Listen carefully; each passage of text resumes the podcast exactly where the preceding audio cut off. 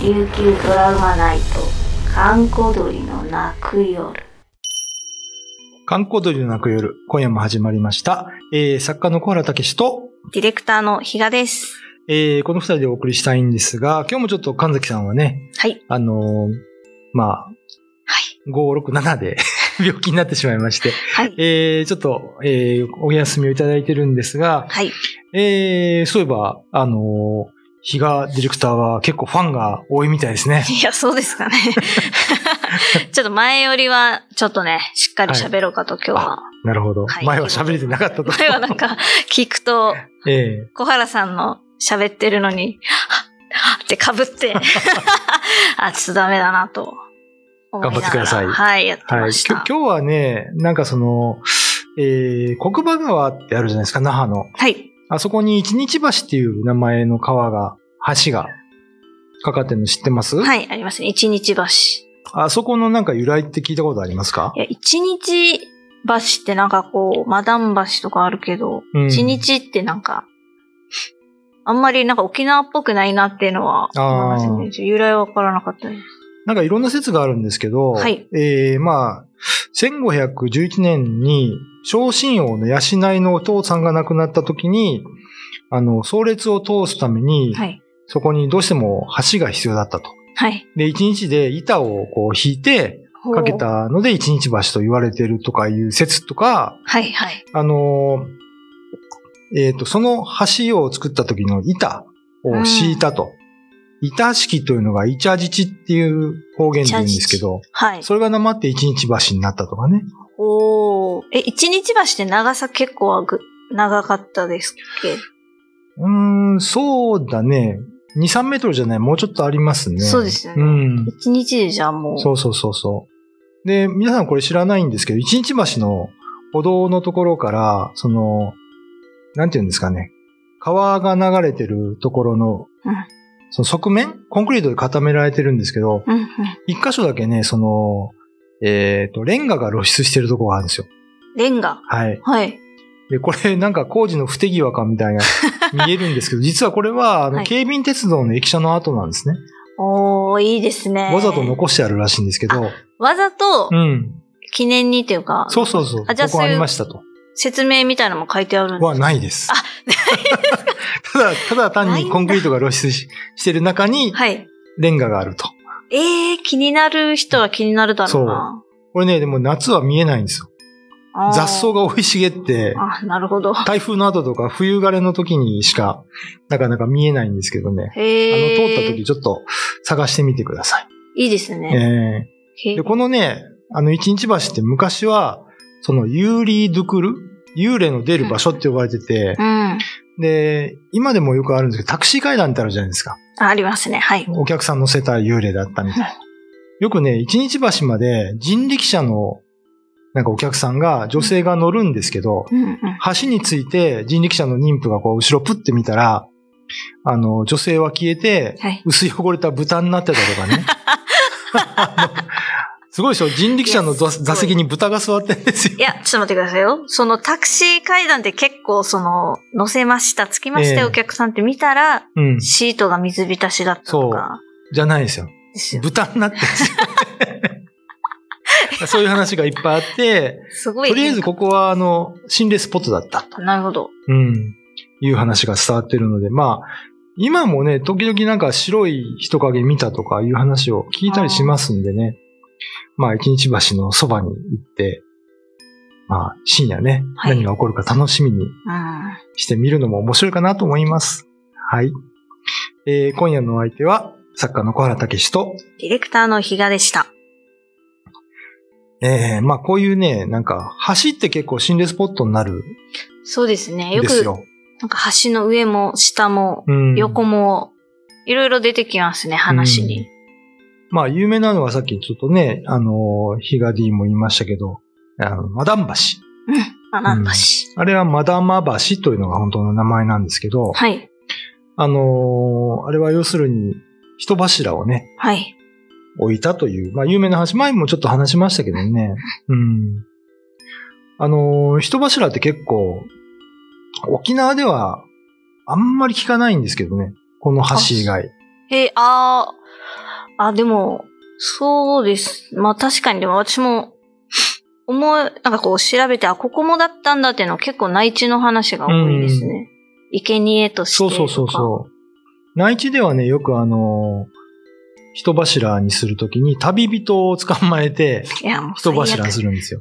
村人だとやっぱりいろいろね、弊害が出てくるのかわかんないけど。はい。これちょっと、もうめっちゃ素人のあれなんですけど、ええこう、お坊さんとかがこう旅をするじゃないですか。うんそれも、該当するんですかね。あ、でもお坊さんが人柱になった例って聞いたことありますよ。本当ですか、うんなんかこの、やっぱ、あ、そそれはもうお通りくださいっていう感じなのかなと思ったんですけど、うんそこももう、容赦なくもう捕まえるんですかね。だから要するに人柱ってのは、あの、ここの川が氾濫しませんようにとか、うんえーこの川に橋を架けても崩壊するので、守ってくださいって意味で、うん。その人を殺さないで生き埋めにして、生き神様として祀るんですよ。なるで、ほそど。あの、橋を守ってくださる代わりに、私たちは毎年お祭りをしますとかね。あなたを神様として祭り上げますと。じゃあ、一応は、その、違うかもしれませんけど、その、なんて、名誉なことみたい なことです名か誉そう神様として、 あなたは祀られるのよ、みたいな感じなんですかね。そうなんだ名誉ではだからないか。人間のか一方的なね、はい。思いですからね。いや、もうやっぱ、ぱ昔はやることすごいなって、もう、思いますけど、これもその一つですね、そう本当に。だから、だんだんその年月が経ってくると人は忘れてそれを。はい。で、お祭りもしなくなるじゃないですかうん。すると、この、まあ、生神様が、生神様っていうか、あのー人柱にされた人が荒神となって、荒復神。讐してくるわけですよね。荒神はどういう字ですあかの、荒っぽい神様。あ荒れたそうそうそうそう。神様。復讐してくるんですかそうそうそう。怖い。いまあ、自分勝手ですよね。や、 そう人です殺しといてね、守ってくださいとか言 ってね。僕ら絶対嫌だよ、絶対。いやも、うほんと7代までたたってやると思うけどね。いや、しかもそれ、全国共通してう、んその逆さにするんですか、大体そうかな。そうなんですねう。ん恐ろしい。なんかどっかの本土の沼の調査報告書を読んだことあるんですけど、はい。あの、やっぱりそういう伝説がいっぱいあって、沼に、うんその、大水が出たら氾濫しないように。はい。で、記録が残ってて、大体旅人なんですよ。じゃあもう本当に、どこの誰かもわからないっんていう。そうそうそうそう。ああ。それ考えたら怖いですね、昔の旅ってね。いや、怖いですよねうん。そどこで人柱されるかわからないと思ったら。本当ですよ。新しく橋がかかりそうなところは避けようとかならないですそからうね。そうそうそう。なんか時代劇とかでその、今晩止めてくださいとかあるじゃないですか。なんか鬼ババアの話とかね、よくあるじゃないですか、はい江戸時代のね。いや、そう人柱ってのはもううん鬼に食われるより恐ろしちょっとね、い、はい、ですね。なんか映画でもね、あのーなんかミッドサマーと かね、いろんな怖い、田舎の怖い映画がありますけどね。こう、殺される、しかも、めちゃめちゃ、まあ、理不尽って言ったらあれですけど、そうそうそう。あれ何でしたっけあの、あの、人型の檻に閉じ込められて最後燃やされちゃうやつ、ニコラス・ケイジが出てたやつ。え、ななんんですとかかマン。出てこないや。何ですかなんかあ、あれもそんな感じですよね。み、見てない何ですか見てないです。何ですかまあ、あのーちょ調べたらわかります衝撃的な映画で すけど。あれはオリジナルの方がもっと綺麗だったけどね。 YouTube 見てる方は知ってるかもしれない。そうそうそうそうニコラス・ケイジが人型に燃やされる。さ、最後ね、あの、村に、村人に騙されて、はい。巨大な人型をした木製の檻みたいな中に閉じ込められて、はいヒアフリンされちゃう映画。わあ恐ろしい。あ、でもじゃあ、なんだろうな。世界共通で、うんそういうその、生贄文そう化そうとそいううそうか、あったってことあでるすんよね。ですよね。うん。まあ、火で燃やすか、あの、ど嫌、だ土中に埋めちゃうか。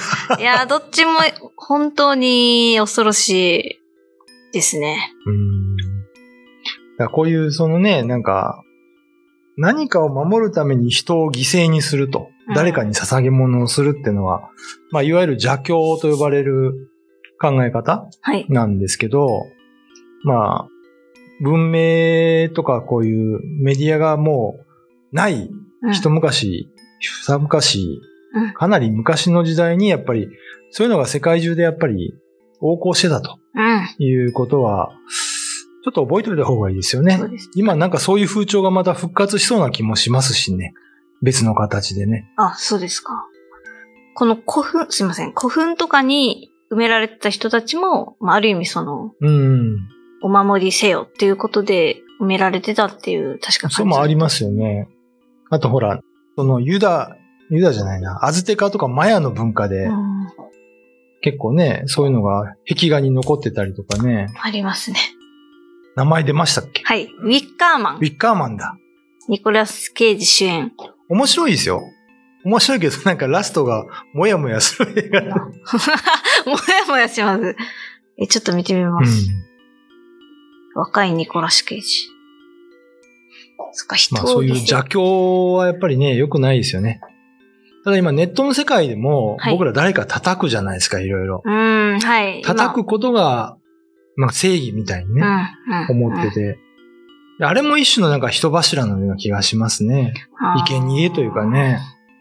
なんかその、そうですね、叩いて結構、まさに今、割とその、話題になってますよね、うんその、キャンセルカルチャーとかも、うん。その、何かにし、まあよく取り上げられた人の、2000、例えば十何年の発言とか、うん。もう昔の雑誌とかツイッターのことを、やっぱ言って、すごい、もう、めちゃめちゃになるまで、こう、追い詰めたりとかっていうのは、た結構まあやりすぎかなっていう感じもするけど、まあ、うんなん何をしたかにもよりますけど、ありますなんかそ、の、自分たちの不満とか、うん。その時代のなんか嫌なところをその人に全部押し付けて、で、叩いて、滅ぼして、うん。あで、それが自分が正義に寄ってるみたいなね。あー、なるほど。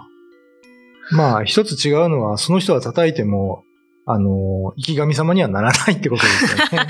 そうですね、ならないですね、うん現代は。まあ、そういう、あの、なんていうんですか、時代を変えても、やっぱり基本人間のやってることって一緒かなっていううん。うん。ね、気はしますよね。はい。私たちはまあそういう風にならないようにねうん、公平な目で見ていかないといけないと思います。はい。じゃあもうそろそろ時間来たので、お今日はこのぐらいにはい。 しといてやります。しといてありがとうございます。はい えー今日の相手は、作家の小原武史と、ディレクターの比嘉でした。 YouTube のチャンネル登録高評価 Twitter のフォローよろしくお願いしますポッドキャストも配信中詳しくは概要欄まで。